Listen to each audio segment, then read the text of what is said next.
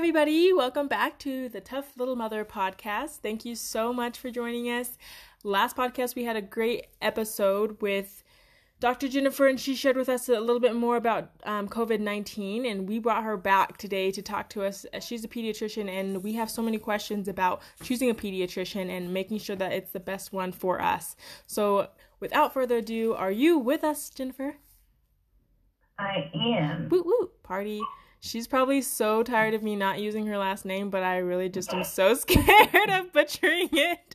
Um, it's a beautiful last name, but I just am not great with last names. So I'm um, super glad that she can join us and she can again give us a little bit of background about herself if you missed her from our previous episode. And then um, we'll go from there. We're going to talk again about how to choose a pediatrician and, and make sure it's the right one for us. So tell yeah. us. Um, so my name is Dr. Jennifer Vareed. it is a French last name. My parents are from Haiti. Um, so yeah, that E is silent. Dr. Vareed.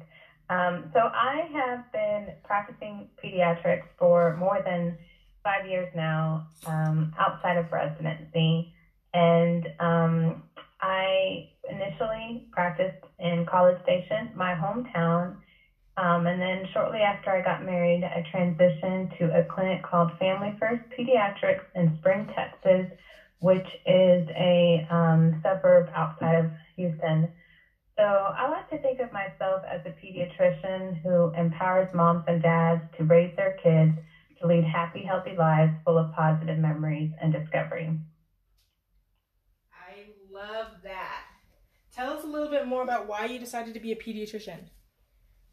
So I have wanted to be a pediatrician since kindergarten. I am thankful because most of my visits to the pediatrician were positive experiences, and I really loved going to the pediatrician. I looked forward to it. Um, I loved my pediatrician, and I remember one day sitting on an exam table looking at the otoscope and ophthalmoscope. In this particular office, they were mounted on the wall and the my pediatrician let me, you know, use them. Like to she let me touch them and and um, you know use them. And um, so one day I I decided, you know what, I'm going to do what my pediatrician does when I grow up. When I grow up, I want to do a job where I use the otoscope and ophthalmoscope every day. And that's when I decided to be a pediatrician, and I never looked back. That's amazing. You know, you always like hear those stories of people like, oh, in kindergarten I want to be this, but very few people actually ever become what they really wanted to. And then a lot of people get their degrees and then never use it. They end up doing something different than even what they studied that's in college. True. So that's that's a great story.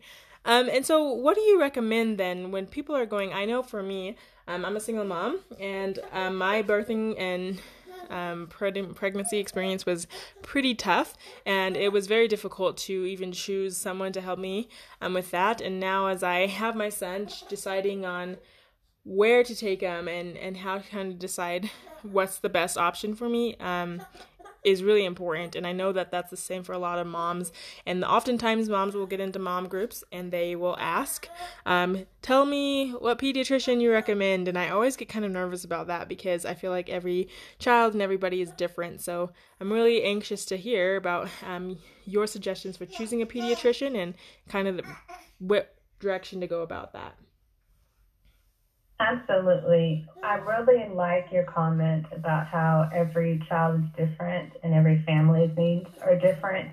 And so um, I want to preface this by saying um, finding a good pediatrician is like finding an expert best friend. So you really want to make sure that you um, your personality jives well with the pediatrician's personality that there's someone that you could grow to like, someone that you could trust, because um, it's really difficult to partner with someone that you don't like and you don't trust in making critical um, decisions with your child. So I do recommend, like especially um, if you are, you know, carrying a baby, um, before you have that first visit, that you have a meet the doctor or a prenatal visit where you're just kind of talking to the doctor, asking them any questions, this way, there is no pressure to like commit at that appointment. Um, and um, you know, if you're carrying a baby, you're you, there's no pressure to make the decision right away. Um, it's a low pressure environment to for you to really you know determine how you feel about the pediatrician. So in the midst of this pandemic, that looks a little different at some offices. You want to do this at an office that allows a telemedicine, like allows this to be done virtually. Um, I know that our office is offering virtual meet the doc appointments, so you can have that conversation even with video without actually having to come in to the office. Um, you some parents have asked, you know, how do you um, how do you address sick kids versus kids that require vaccinations in the midst of this pandemic? Do you want to ask the, pediatric office, you know, how are they addressing that? Um, some offices are only seeing well kids in the first few hours of each day. Um, that way, we are giving them those vaccines that they still need in the midst of this pandemic on time and not exposing them to any um, sick kids because the sick kids are coming in the afternoon. So they're separating the visits. Um, some pediatric offices have separate waiting room areas. So, like a waiting area for well visits and a waiting area for sick kids so that we're not intermingling um, the two. Um, and the other thing is to, you know, ask if um, you know, how is the staff practicing like um, being like, are they wearing like uh, personal protective equipment? Are they wearing masks? Are they wearing gloves? Um, the other thing is the provider itself. Um, pediatricians are the experts when it comes to pediatric care. Um, they are the ones that have, after college, they have to go through four years of medical school and then at least three years of a pediatric residency training where they are going through hours and hours, sometimes overnight hours in the hospital and clinic um, to see patients and train and learn how to make the very best medical decisions for your child. Um, you want to know if your pediatrician is board certified, which means that they took a test that proves to the whole world that they know what they're doing. And so if you find a board certified pediatrician, that's probably like the most like the most expert, um, expertly trained um, provider that you can have for your child. Yes, those are all so key. I love that. And then you also, I feel like, should probably consider like, are you thinking you want more of a holistic versus, you know, is that like? Yeah, absolutely. And so, yeah, like um, some parents do ask, um, that's really important to some parents. And that's a conversation that you would have with your pediatrician to see, you know, what are they open to and what do they offer? Do they have references? Like, is there a place that they could refer me to? Um, so that's where the meet the doctor is important because those that would be a question that you would ask the meet the doc appointment. Right and I love that we're even discussing like how to handle it during the this time. But I think even when all this is over, that we continue to ask our doctors these questions like how do you handle pandemics? How do you handle you know? Because that will tell a lot mm-hmm. about the facility itself and the doctor itself of how they handle different situations. Um, would you agree or Absolutely. Yeah, I, I do agree. Yeah. Um, because I don't think that anybody's gonna be the same after this. And, um, you know, there's a lot of things that we're going through right now that are unprecedented, but we're learning from it. So, yeah, that's definitely a valid question to ask. Awesome. What do you feel are the top, um, maybe let's just say five questions to ask your doctor when you go enter into a room? A do- meet the doctor. So, yeah, at the meet the doc. Mm-hmm. Um, so, as a pediatrician, um, one of the like top questions I've been getting is vaccines. Um, and you know, like, do we um, do we accept patients that don't vaccinate? Because especially now, parents are um, just really wary of their kids being exposed to children who may not be vaccinated. Um, so that it, you know, depending on where you are in that stance, you know, that's a question to ask at the Meet the Doc. Um, another question to ask is what is your after hour coverage? Um, because some facilities, you know, when the clinic is closed, you can't reach anybody. It's certainly not a physician. Um, I know at our clinic, we do have an after hours line um, where the doctor answers, um, even when we're closed, to still talk to the parents um, and give them guidance on what to do. Um, and the third question, um, like I said, is the what are the changes that y'all are implementing? So some clinics are offering telemedicine, and um, some are um, staggering their um, uh, their visits.